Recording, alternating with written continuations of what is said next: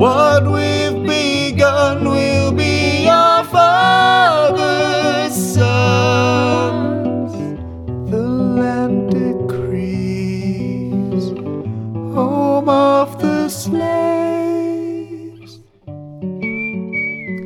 Good morning, Monstropolis. It's a smooth 400 degrees outside as the world continues to burn. This is your daily reminder that artists and creatives have no value and should just get other jobs. And if you don't like that, we humbly suggest sitting on your hand until it feels like someone else is there for you. There's faithfully Rishi Sunak. Oh my god. Welcome. To line check. Hi everybody. I'm terrified. As you can tell, I'm a little. just, did that just come off your head? I, I'm a bit riled up this Wow. morning because as of today, October 7th, um, we have been deemed unviable as an industry. By the as, government. As people. Yes. Here we are, ladies and Here's the gentlemen. problem. he seems to be under the weird assumption that all the actors and musicians and all the other artists don't already have two or three other jobs Right? to pay the bills. Seems to be some other weird, like before lockdown, we were all making tons of money and now we're not, or something. oh, we just decided we wanted to be a starving artist. I could have been famous if I wanted to, but you know, I quite like Sainsbury's. There's good benefits. I'm sure there are, far more than in music. I don't know if that's true. Yeah, far more than in music. Dano plan! Oh, and the MU didn't even give me any money. I applied for What? the thing and they were like, "I'm sorry, no." Yeah, Oh, sorry, you're too poor to help.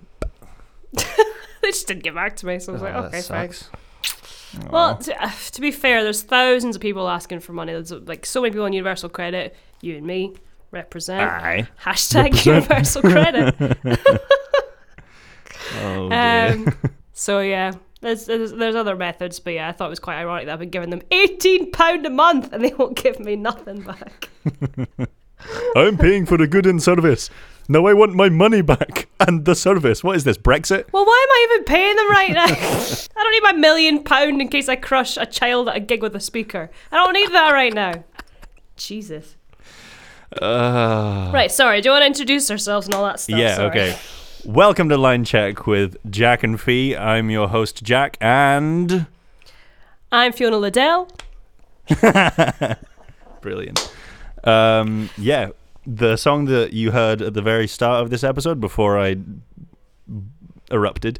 Had a um, breakdown. had a breakdown um, was called Los Angeles, and it's a song that I wrote at the start of this year and then released during lockdown, and that kind of ties into our theme today about talking talking songwriting with Jack and Fee. Ooh, Ooh. creativity. We're at the difficult third album, aren't we, Fee? This is the third episode. Like, what do we do? Do we change? Yeah. Do we try and go more avant-garde? Do we go more Zappa esque?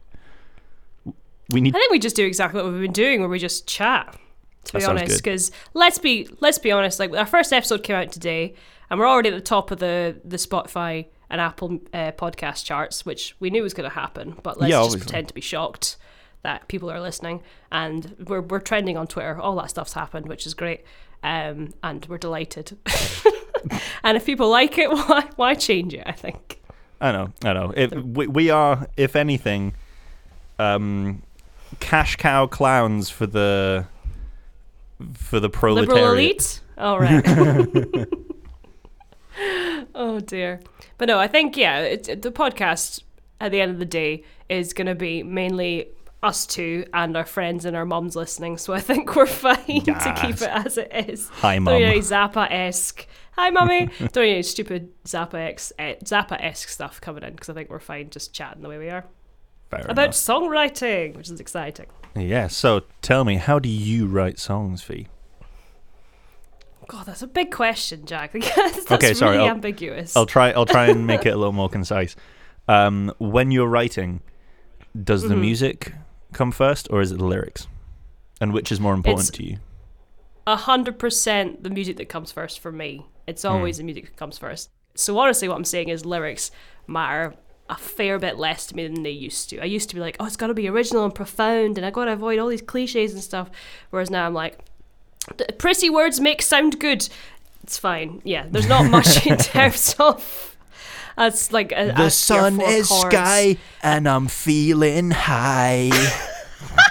Well, I don't do that. Okay, I do avoid some rhyming cliches and stuff. I try to be a bit selective, a bit of wordplay and stuff, but the overall message doesn't have to be particularly like well thought out because I, I kind of realized quite quickly that the only person who's really gonna notice or really like something that I imagine the lyrics say is just if I'm trying to you know express that it's not going to happen. So I'd rather have songs that people can take different things from and make their own arguments about. Like remember we were playing in Strathern and Finn Paul. Big up to Finn Paul and his amazing Finn Paul, amazing we love you. Finn Paul. the Finn Paul life. so um, I love him. He's so pretty. Um, he was. I played. We played Diamonds and Pearls that gig, and I think he said it was about a breakup, which is interesting to me because I wrote the song about a, a much darker subject, which I'll keep close to my chest for now. But yeah, it was interesting to hear different people's opinions on different songs. So I prefer that than trying to, you know, sell my propaganda through through lyrics. Yeah. Um, Claire left me and I'm really sad. Come back, my lemon bum drop. That'd be very good if Sam's ex girlfriend wasn't called Claire, so I may have to cut that.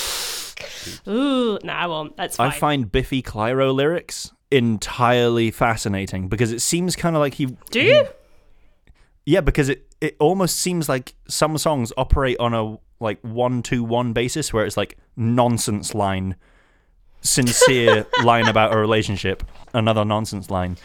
Um, I've never played that close attention to it. I, I do remember with Biffy Clyro when I was in Ghana like five years ago.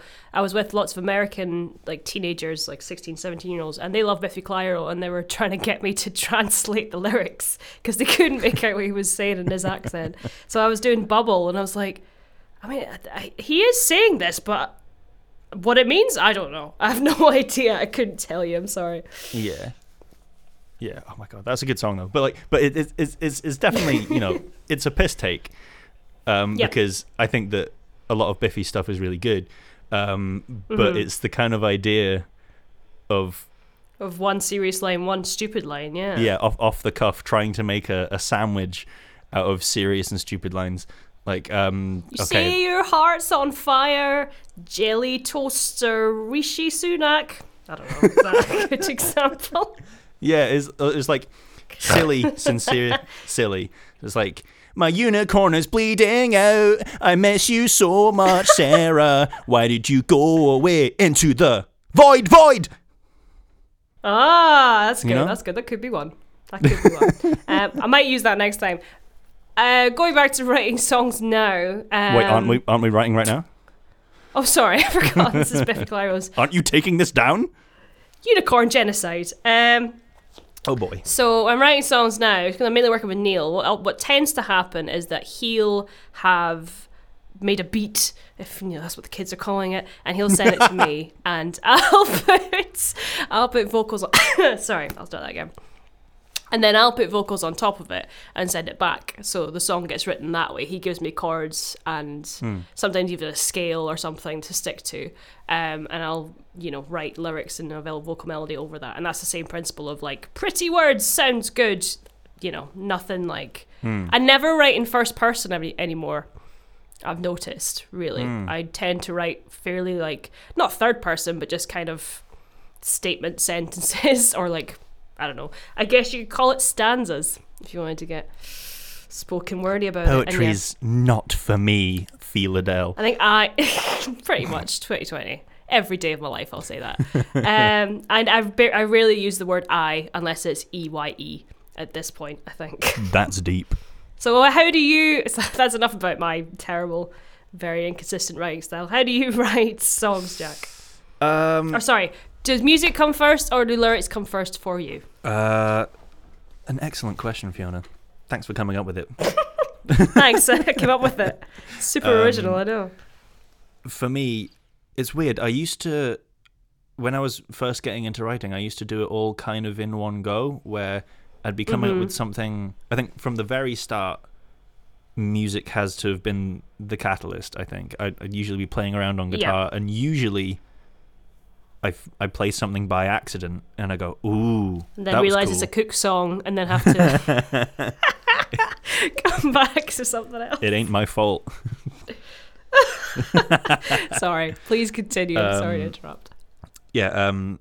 So I, I would usually be playing something around on guitar, and when I I'd surprise myself and go, "Ooh, actually, I really quite like that," and then I have to retrace my steps and figure out what it was I did, instead of necessarily starting off with you know like um a structure that I'm trying to fill or Yeah. like a mission statement. You know, I, I never sit down and go, I need to write a song about this that hits these points. Let's go. It always forms itself, and I quite like that See, about. I think you listening to your music, you you could assume that because you know Fabric was about the mental health thing, LA's about Hmm. when you were in LA, um, and a little bit about America too. So I think you could easily think that you do sit down with like an, a proper like this is what I'm going to say mentality. Hmm. So that's interesting.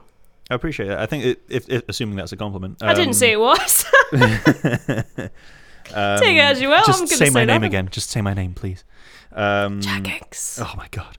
Um, but yeah, uh, I think the the way I kind of write as time's gone on and I've written more and more, I think now I'm at the point where I almost completely separate them. Where I think I've been influenced enough by so many of the poet friends that we have that Mm-hmm. I write the lyrics with the intention of it working on its own, potentially like Yep. n- not to say that my that my work is on par with poetry, but I'm trying to write it. I would say it is. Aw, As thank you. someone because you hate who it. thinks poetry is not for me.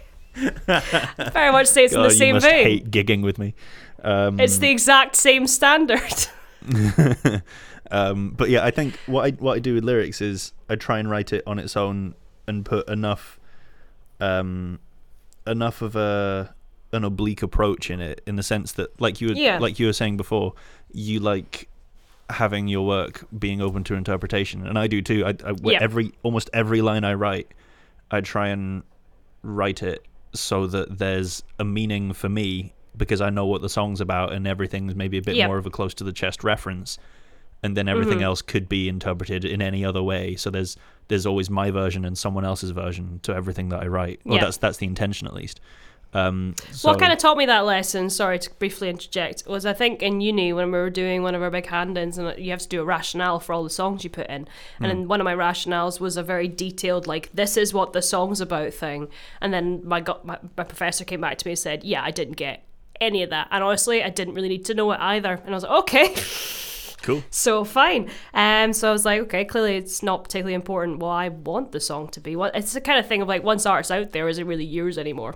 Mm, yeah you and there's know, a really so good quote by Dave Grohl the our point? Mm-hmm. man Dave Grohl best guy in the world um I'm probably paraphrasing but he says something like Mm-hmm. the great thing about music is you can play a gig to 7,000 people and they can be singing the lyrics back to you for 7,000 different reasons. Oh, and, I, and I really that's like a very that. nice quote. Me too. God, imagine playing to seven thousand people. Imagine having anyone know your lyrics and sing them back. Oh, God. I know them. Well, actually, one of our fun things is I always mess them up, but I know the majority of them just in the wrong order. The amount of times, the amount of times, dear listener at home, um, that we've been doing a gig and afterwards you turn to me and go, "Wait, what's the lyrics to that bit?" I'm like, "We've we've Yeah, performed this song about at least ten times together," and and I go, "Oh, cool." There's a The few in there that this. I'm clearly go, singing the wrong thing. Nah, I had no idea. I've been singing something totally different. but every, But the syllables, the vowel sounds are the same. So yeah, yeah, it's all the same. It just, I just it doesn't add up in my head. Like what's the one? Oh, I think it's. That's what are any of your songs called? Lim Limbo? No, Linchpin. Thank you. That's that Limbo's one of mine. Linchpin. I think the chorus of that I always sing a different sort of line to you. Oh yeah, that that was one of the is, quintessential but- ones with the the. Yes. And this is the. Why don't we take this as an example? The chorus of that. Um, She fills the miles. I'll try and say what it is. You tell me if I'm right. She fills the miles without stand. I taste the years in my breath. She gives me promises to something. A miles to go yet. Um, a fool to a gun. The weather to my vein. Someone still needs the sun. She's got me praying.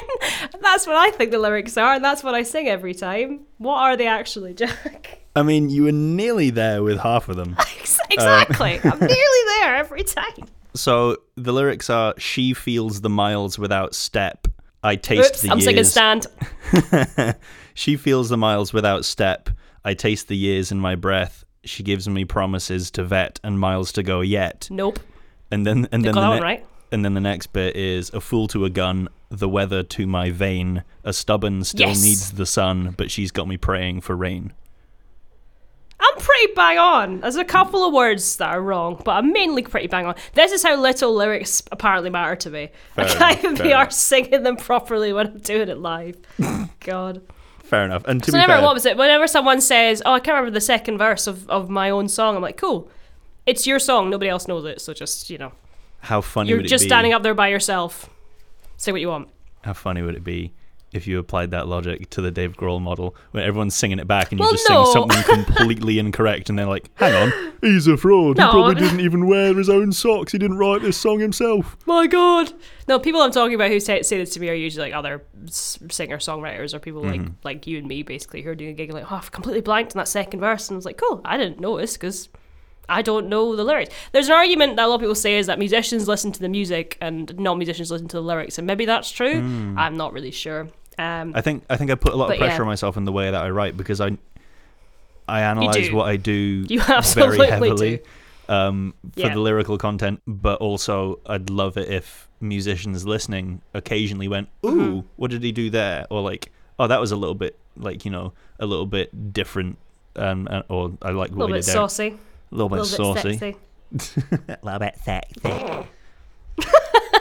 Hi, sorry, I, re- I really loved your set. You sound so good, by the way. Um, see when you changed to that G sharp minor seventh and that lick you played there, that was so sexy. Are you free later tonight? Oh, tonight? if only. if only. What was it? I'm going to bring up Every Neil the. Gardener again. I think it was one gig. A girl came up to him and said something like, Oh, your bass playing was amazing. And I'm pretty sure he thought she was a witch. And just did. It was like, Thank you. And just backed away. Wait, you're not a 60 year old man who was also a bassist. Didn't know how to handle it. Exactly. and that, that so same good. thing we were talking about last time kind of happened again where. Um, someone that like a sixty-year-old man at a wedding tried to come up and shake Neil's hand whilst he was playing bass. Like, Why you do of they do all this? people would know I need my hands. You play bass as well. You just told me we play the same instrument. What are you doing? Is that the amazing. Oh, I love 1996 Fender, eh? Oh, it's a bra instrument, that. Gonna give you a fist bump. so I'm about to slap the fuck out of it.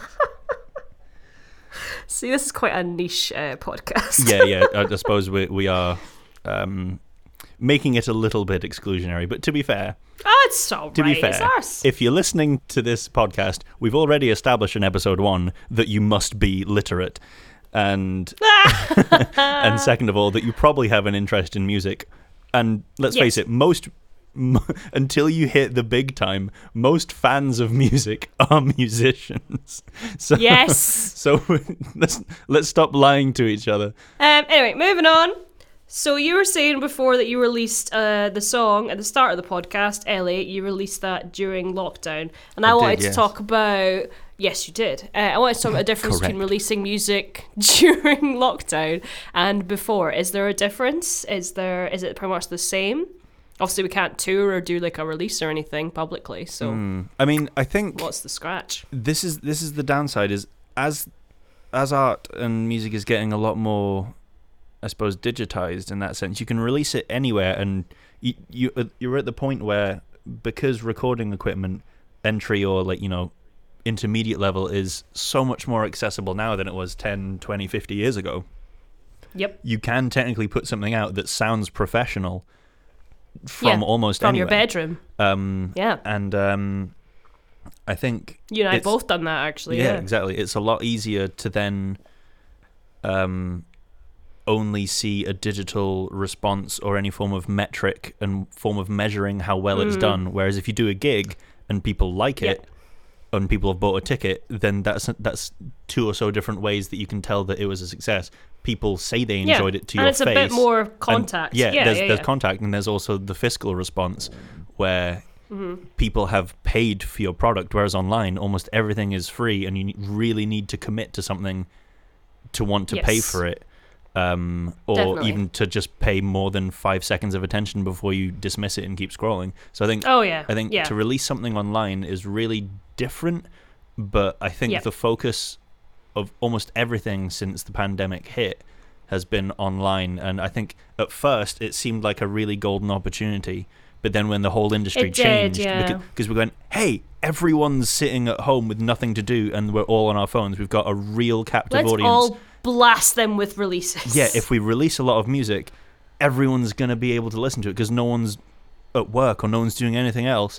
Um, and let's do a live stream and But then everyone, there was just a tornado of just releases and people doing live streams, as we said last week, um, and releasing stuff. And it was just again uh, the same as Exactly, always. Really, and it's just over. There's an overwhelming amount of music, new or and old. yeah, and to get through it all and to even yeah, find something that you like, invest in it, and go, yeah, I Yeah. really like this. I feel like Yeah. most people day to day either don't care enough, don't have enough money, or they're Mm-hmm. supporting their friends because they're also a musician. You know, um, it's Yeah. it's really difficult to be able to measure success when everything is a vanity metric. I think likes on Facebook. The numbers of views or shares or streams that you have doesn't actually equate to someone necessarily being a fan. And I found over Yeah. over the last however many years of my career, it's been really difficult to try and process that and turn it into something actionable. So like occasionally you'll get an interview or you'll get like a an, an added thing to a playlist or radio play or something. And I think that's more tangible. Hmm. Yeah. Um, But even then, it's almost like what what do you do once you've got it? Unless it leads to something like doing another gig or you're getting enough of a real Yes, live true. We can't do response when right you're now, performing.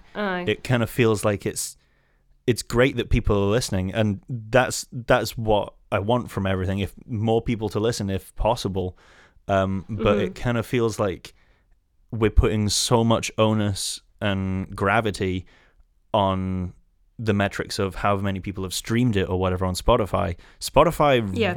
rarely. Ooh, I made rarely- my first dollar. Sorry. Hey, well done. Well Side done. celebration. Woo! That, that's that's my point. That's exactly what I'm trying to talk about. Is, is Spotify so rarely rewards musicians in a financial sense Yeah. because un- unless you know about this on the industry rate, uh, it's it's about depending on the country and whether it's Zero point zero zero three four pence Yeah. is what we get for each play. Um, but it's okay. Just keep releasing music constantly, and you'll make money, according to that co- that co-founder guy. So Yeah, but it's, it's like that's that's Problem the problem. How, how do you do that without burning yourself out and spending like because depending on Yeah. you know what what um platform you use to release stuff, even something Mm-hmm. as um like entry level and affordable as like CD Baby or DistroKid, where it's you pay Yep. Something like a yearly fee, like a yearly fee for about like ten pounds or whatever, or twenty pounds, Mm-hmm. uh, and then you can release as many things as you want. That's great, but then you need to get already ten thousand streams a year to be able to afford Oof, yeah. how much it how much it costs to put that music out. And it's great. I make myself feel it, better by saying I can claim it back on tax. So that's Oh yeah, that. totally. But then it's like we're just get it back from the government. thanks government, you helped us once. Cheers, Um, my biggest fan. Um, but yeah, it, it, it feels really difficult because say you got a million streams on Spotify, that's great. Yeah, What what then? If if you do a because it's become such a global game that if you listen, like you can listen to anything anywhere, and that's great for virtually no money. So, for Yep. example, imagine I got a million streams on a track um, worldwide, woo, um, and then I decided to go and do a couple of shows in the cities or the countries where most of these streams were. Oh. I'm really big in Brazil. Sweet. Sorry, according to the algorithm. But yeah, Um, I'd go tour in Brazil, or you go tour in UK or America or something. But here's the thing: if a lot of our fans and most most of the people who know us in the UK are Mm-hmm. already so overwhelmed by the fact that everyone's constantly inviting everyone to their Facebook live stream, or even when we're in peacetime, inviting people Yep. to your to your Peacetime. gigs. Well, is are we not at war right now? Um, But war against the germs. Yeah, when will my you're right. husband return and from the war? EU? Um, When will he return from the EU? the bitcoins of Normandy. Um, but uh, yeah, it seems like it's so overwhelming as an audience member that unless it's almost your full time job to to go out and see and enjoy gigs, like the we've all we've all been there. You've you've got an event or you've got a gig. You invite a lot of people over um, on on your Facebook event, and hundred people say they're going. The the amount of people that actually commit, it's it's a huge thing to commit to something time wise, Yeah. going somewhere physically different and paying to support someone and that's Yeah. that's unite. And I, I, I understand when people say that they can't do it or they don't have any any energy or they're doing their own thing. or if I haven't got any money. Yeah, Fair. that's something I do want to change post pandemic is going to more gigs because Hmm. it's kind of made me realize exactly the points you were saying. They're committing something is a big deal, but the the very simple fact is what you're going to do other what I would do if I wasn't going to my friend's gig on whatever night it is would probably be just staying in. And I know it's important as well getting some time to yourself to check in mental health wise and stuff. I'd be staying in and doing work or something like that. I might as well do that tomorrow and go to their gig tonight because we'll have another gig for a couple of months. So yeah, you know what I mean? Like it, yeah, it feels like I know it's a big commitment but honestly it seems more worth my time than whatever I'd be doing otherwise. So I'm going to try, if we ever get gigs back, to go Hey. to more of my friends' gigs. I was pretty bad at that before, I will admit. So I want to get better. Yeah, it's, it's it's that point that we made earlier where it's the same for a, a Facebook group or as as a live real community. If everyone's only plugging their own thing, we can't really Yeah. be surprised if no one comes to our thing, right? It's this problem that I think releasing things digitally only amplifies these problems and for me the mm-hmm. insecurities that come with them because if you don't get a tangible big response like you see so many other artists who probably have like multiple managers and thousands of pounds for ad placements and playlists as Yes and no, yeah. It- it- I've, I've weirdly found. Mm. Sorry, this is just through the local heroes thing. Mm. I've found a lot of independent artists who are managing pretty well in lockdown times to get like a couple of thousand streams and that kind of thing without a manager or anything. And it, whereas before the pandemic, I would have gone, ah, well, whatever, like.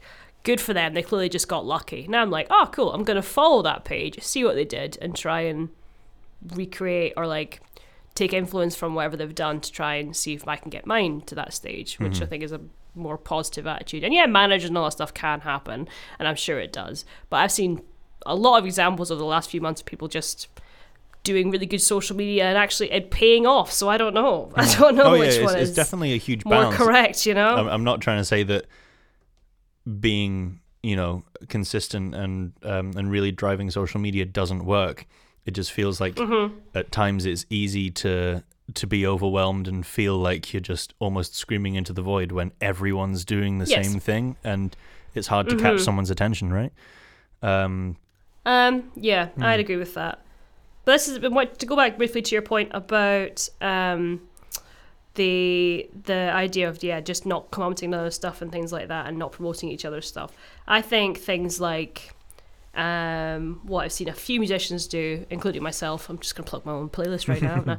um, is taking is making Spotify playlists and putting all of their favorite songs into one and sharing. Just sharing other people's music is a very basic, simple start to what we can do to improve the community and imp- and improve the feedback and the kind of you know the the whole of self doubt you're talking about. It's a good way to combat that because everybody likes someone saying something about something they did. Everybody likes that. There's Yeah. nobody who doesn't benefit from that. So even just sharing that you heard a song on your Instagram story for 24 hours is brilliant for that artist. I think more people need to do that. yeah totally I would say. You don't have to do a playlist or a whole whatever, but yeah, just sharing what you're listening to on social media.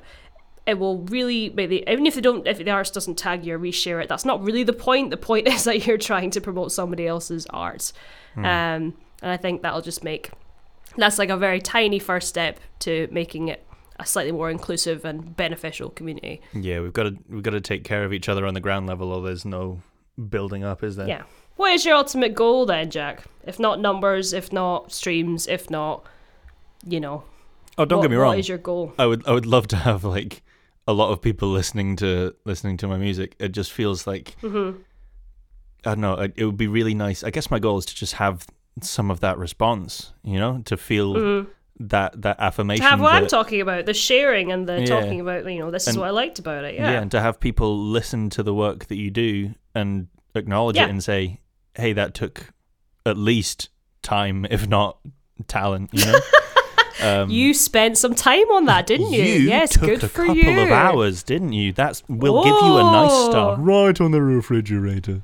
Right on the refrigerator. See, I get that one, but that's not Simpsons, is it? That's Family Guy. That's Family Guy. I think a lot of artists want the same thing. They want people to respond, not just like it or share it or um or view it for two seconds and keep scrolling. They want people to literally reach out and say, "Hey, man, I liked that thing." Mm. So oh, if yeah. we can all start to do that a bit more, if you hear a song you like, you know, talk, send the artist a message or just share it or whatever. And I think if that will help artists feel a little bit better during this time where they can't get that human contact that they usually get from live gigs. Mm, if that I makes agree. sense. Yeah.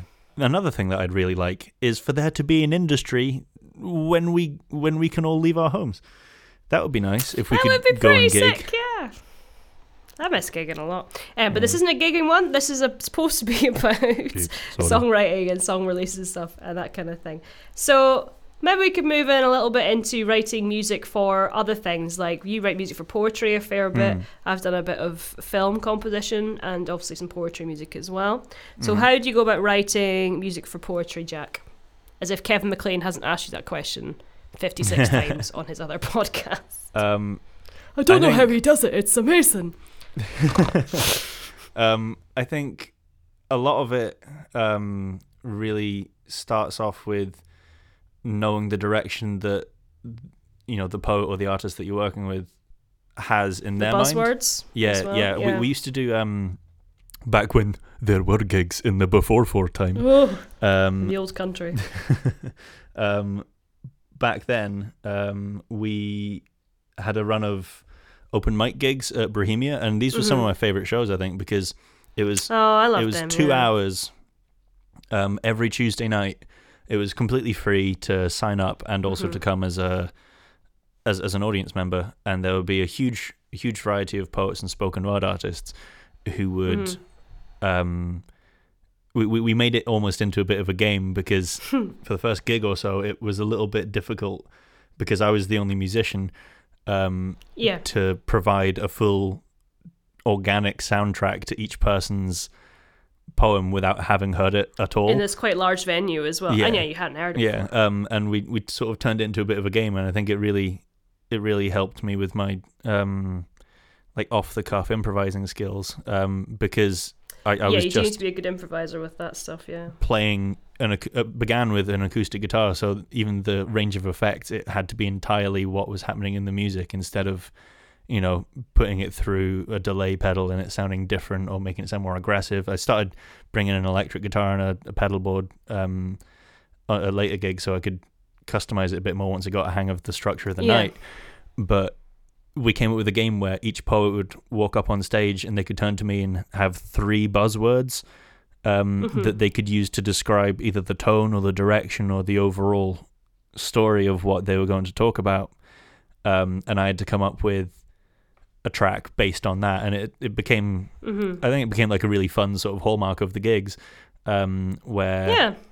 where I almost didn't want any more than three because it was it became a challenge and it became um, something that I could really I try and be creative around the limitations. I- I've had an idea. I think it would be absolutely brilliant if one of these gigs they just give you the buzzwords and they go through and you know all the live poets and you do all their poems, but you play the same riff for every single poem. I think that'd be and just see if anyone know I'm sure they would notice, but I think it'd be funny to be like, hang on, he played the same thing. Like would it be would they just realise gradually that he's playing the same thing every time? Or would it be an instant feel hang like on, you just played that. you know? Surely after I don't on, think on, know. on the second time, someone's ears, whether it be the poets or someone in the audience, someone's ears would prick up if I made it really mine would pointedly the same thing. and then by the third time, it's like he's just playing C major. This is a song about that. how I think that'd be I really funny. left my hometown and things are different now. You know, Killed like a fox or whatever. That's all. I that's actually that common a theme, to be honest. But yeah, I think that'd be really fun. That'd be a fun experiment. Yeah, welcome back to Tory Poets. once you're. But we take the left and make it right. hey, that's Jesus. good. That's a good tagline. Yeah, but For for Tory awful poets. people. For awful people, yes. Like, let's not exclude the Tories from this podcast. You're right. Fair enough. Thank you for ruining our industry. Cheers. Thanks, guys. At least, you know, like and subscribe, leave us a review. Yeah, Oh, smash love that music. bell. It would really help me out. Smash that fucking bell. Sorry. oh dear. when I'm in the middle of a gig and I have to come up with something, it I feel like often the best things that I've that I've written are almost always accidents. You know, like it's something that I'm trying Yes. out, and there's a lot more whether it's immediate in my in my in my head or a little bit more subconscious. There's a pressure to Yeah. do it well and to not mess up. But sometimes if you just sort of throw the rope out a little bit, you'll catch something totally Pretty much, yeah. Totally I like, out I there like that when I music wouldn't have comes done from if I was music you're feeling already safe. playing. Hmm. Yeah, I like when music comes from I don't know the chords you choose and you just hear a melody from the ones you're choosing that you haven't heard previously, Hmm. or you haven't put this chorus together before, and it comes from listening and then thinking, oh, that'll work on that. I like music that comes from that rather than like. Uh, uh, there's some musicians I know who would just pick a key signature, pick the chords, play them, and think, "Oh, that sounds nice," and the rules dictate this chord should be next. I'm not huge on writing like that, and I don't Yeah. think I ever really have. There's some Yeah, people who try to stick to the rule of writing like a song a day or four bars a day or that kind of thing. Lots of famous people try and do that, and I guess that's another thing, like what you're saying, throwing the rope out and catching something. One of these will work or something like that. So that is always an option as well. We could start doing that. true. but true. um, given the amount of writer's block we've experienced collectively, it might be a fairly frustrating idea. yeah, But we'll see. yeah. I'm just gonna just gonna throw it right back to the very start of the episode. Um, the the song that that we pu- put at the start, L.A. I think this was quintessential for me of having writer's block and feeling like I had almost nothing to say. Um, but I, I Mhm. wrote that song when in January I went to Los Angeles to go to um, what's called the National Association of Music Merchants or NAMM. Um, Such a strange name. When you yeah. said you were going to NAMM, I was like, cool. All right, buddy. I'll see you in Don't 1971. Um, but yeah, uh, it, it. I, I I went over mainly um, because I was helping um, one of the guitar companies that I work very closely with and have a signature guitar from, Lucem Guitars, uh, based down in Cumbria in England. Shout out to Lucem. Shout out to Lucem. Um, yeah, I, I went over to help um, to help Graham at Lucem put up a booth and, and display some of his latest guitars that he'd built over in in California. Um, it doesn't sound cool. I thought it was going to sound cool. It didn't sound cool. Um,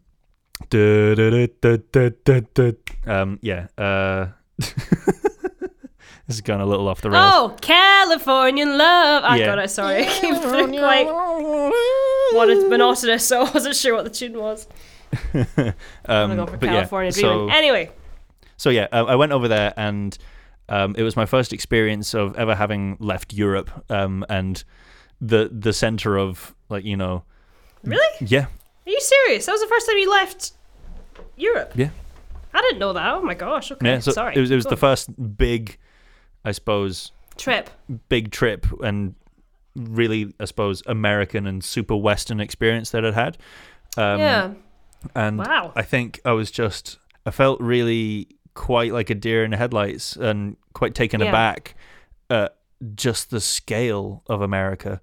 It's a very I suppose associated with celebrity I hmm don't even, you know city but it's Hollywood sort of it's thing. the size of yeah. the UK and more. I'm pretty sure. Um, and there's, Really? Yeah. Oh, there's millions of people in wow. LA alone, and it's funny. Oh uh, in. LA, people don't um, people don't measure distance by distance. It's by time, like f- because because there's so much oh, traffic and you have Yeah. to drive everywhere. Um, it's essentially.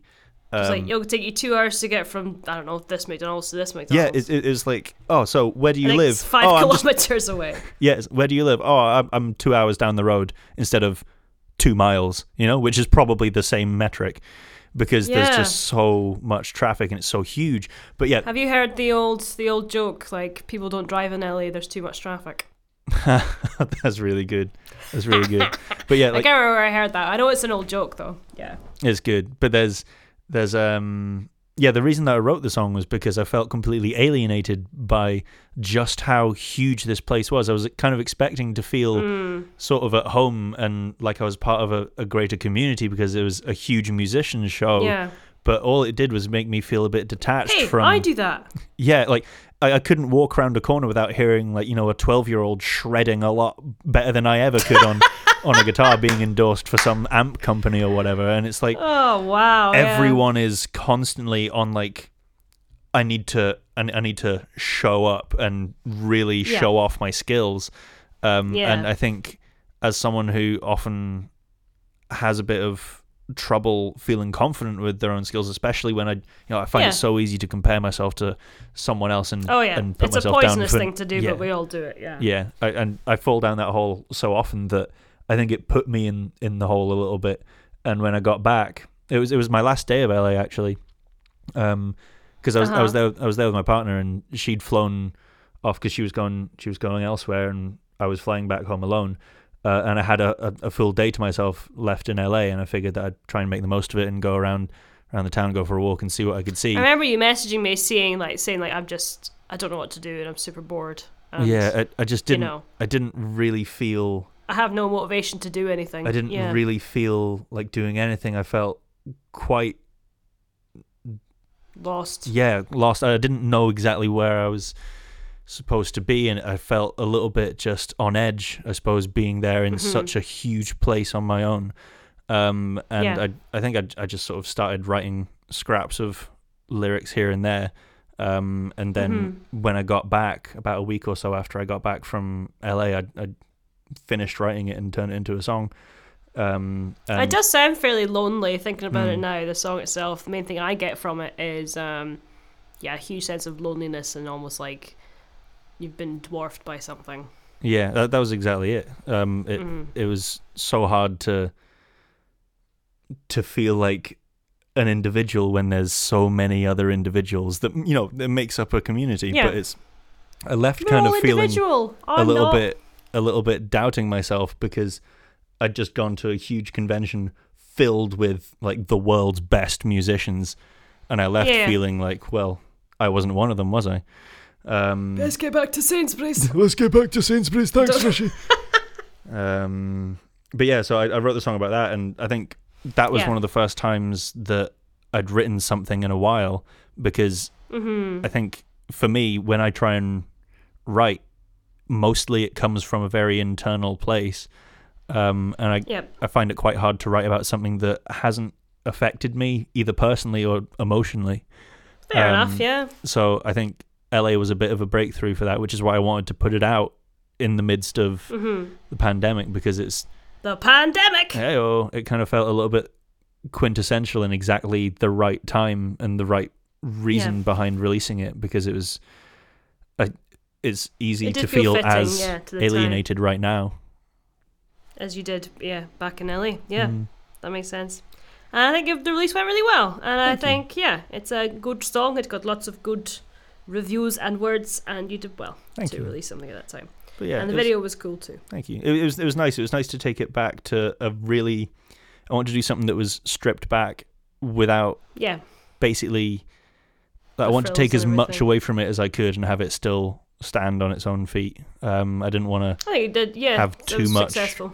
of like you know too much tinsel. Minimalist, I guess, is the word. Uh huh. Yeah, That's too much tinsel on that. too much tinsel for Tinseltown. Too much tinsel. no, I think you it worked really well, and you did a good job with that. Thank you. Guess that's us for this episode. Um, if there's anything that you guys um, would like to hear us discuss, or anything, uh, you have any thoughts on what we've been talking about, whether any of this um, you feel relates to you, or whether you entirely disagree and music shouldn't be written like this, um, please um, get in touch. Um, my Instagram and Twitter and Facebook handle is at Jack Hinks Music, H I N K S. What's yours, Fee? Yep, mine on Instagram is Leona Fiddle, and on Facebook it's Fiona Liddle Music. Magic. I'm not going to spell it this time.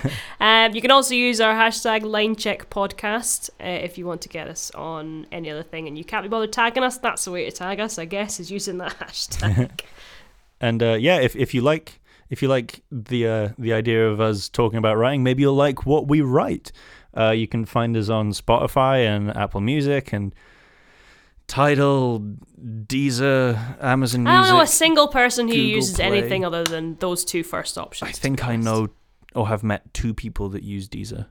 But anyway, it's on Deezer for you. Not to bash I, any of those streaming services, I just think your user base is is is, is irrelevant. Fiona Liddell. Enemy of the irrelevant. Oh my god, that's so good. If you have a listen, make sure to follow my advice of sharing it, liking it. You can buy Jack's merch. He's got merch on the go as well. Um, and yeah, just yeah, keep supporting all your favorite local artists and musicians during this this uh, unprecedented time. that, that word, man. That I word, man. That voice, man. But yeah, thank you very much for listening, and we will be better next time. I don't know why that's caught on, but I'm kind of glad it has. All right. This town is far too big for me. Can't wait on corners patiently.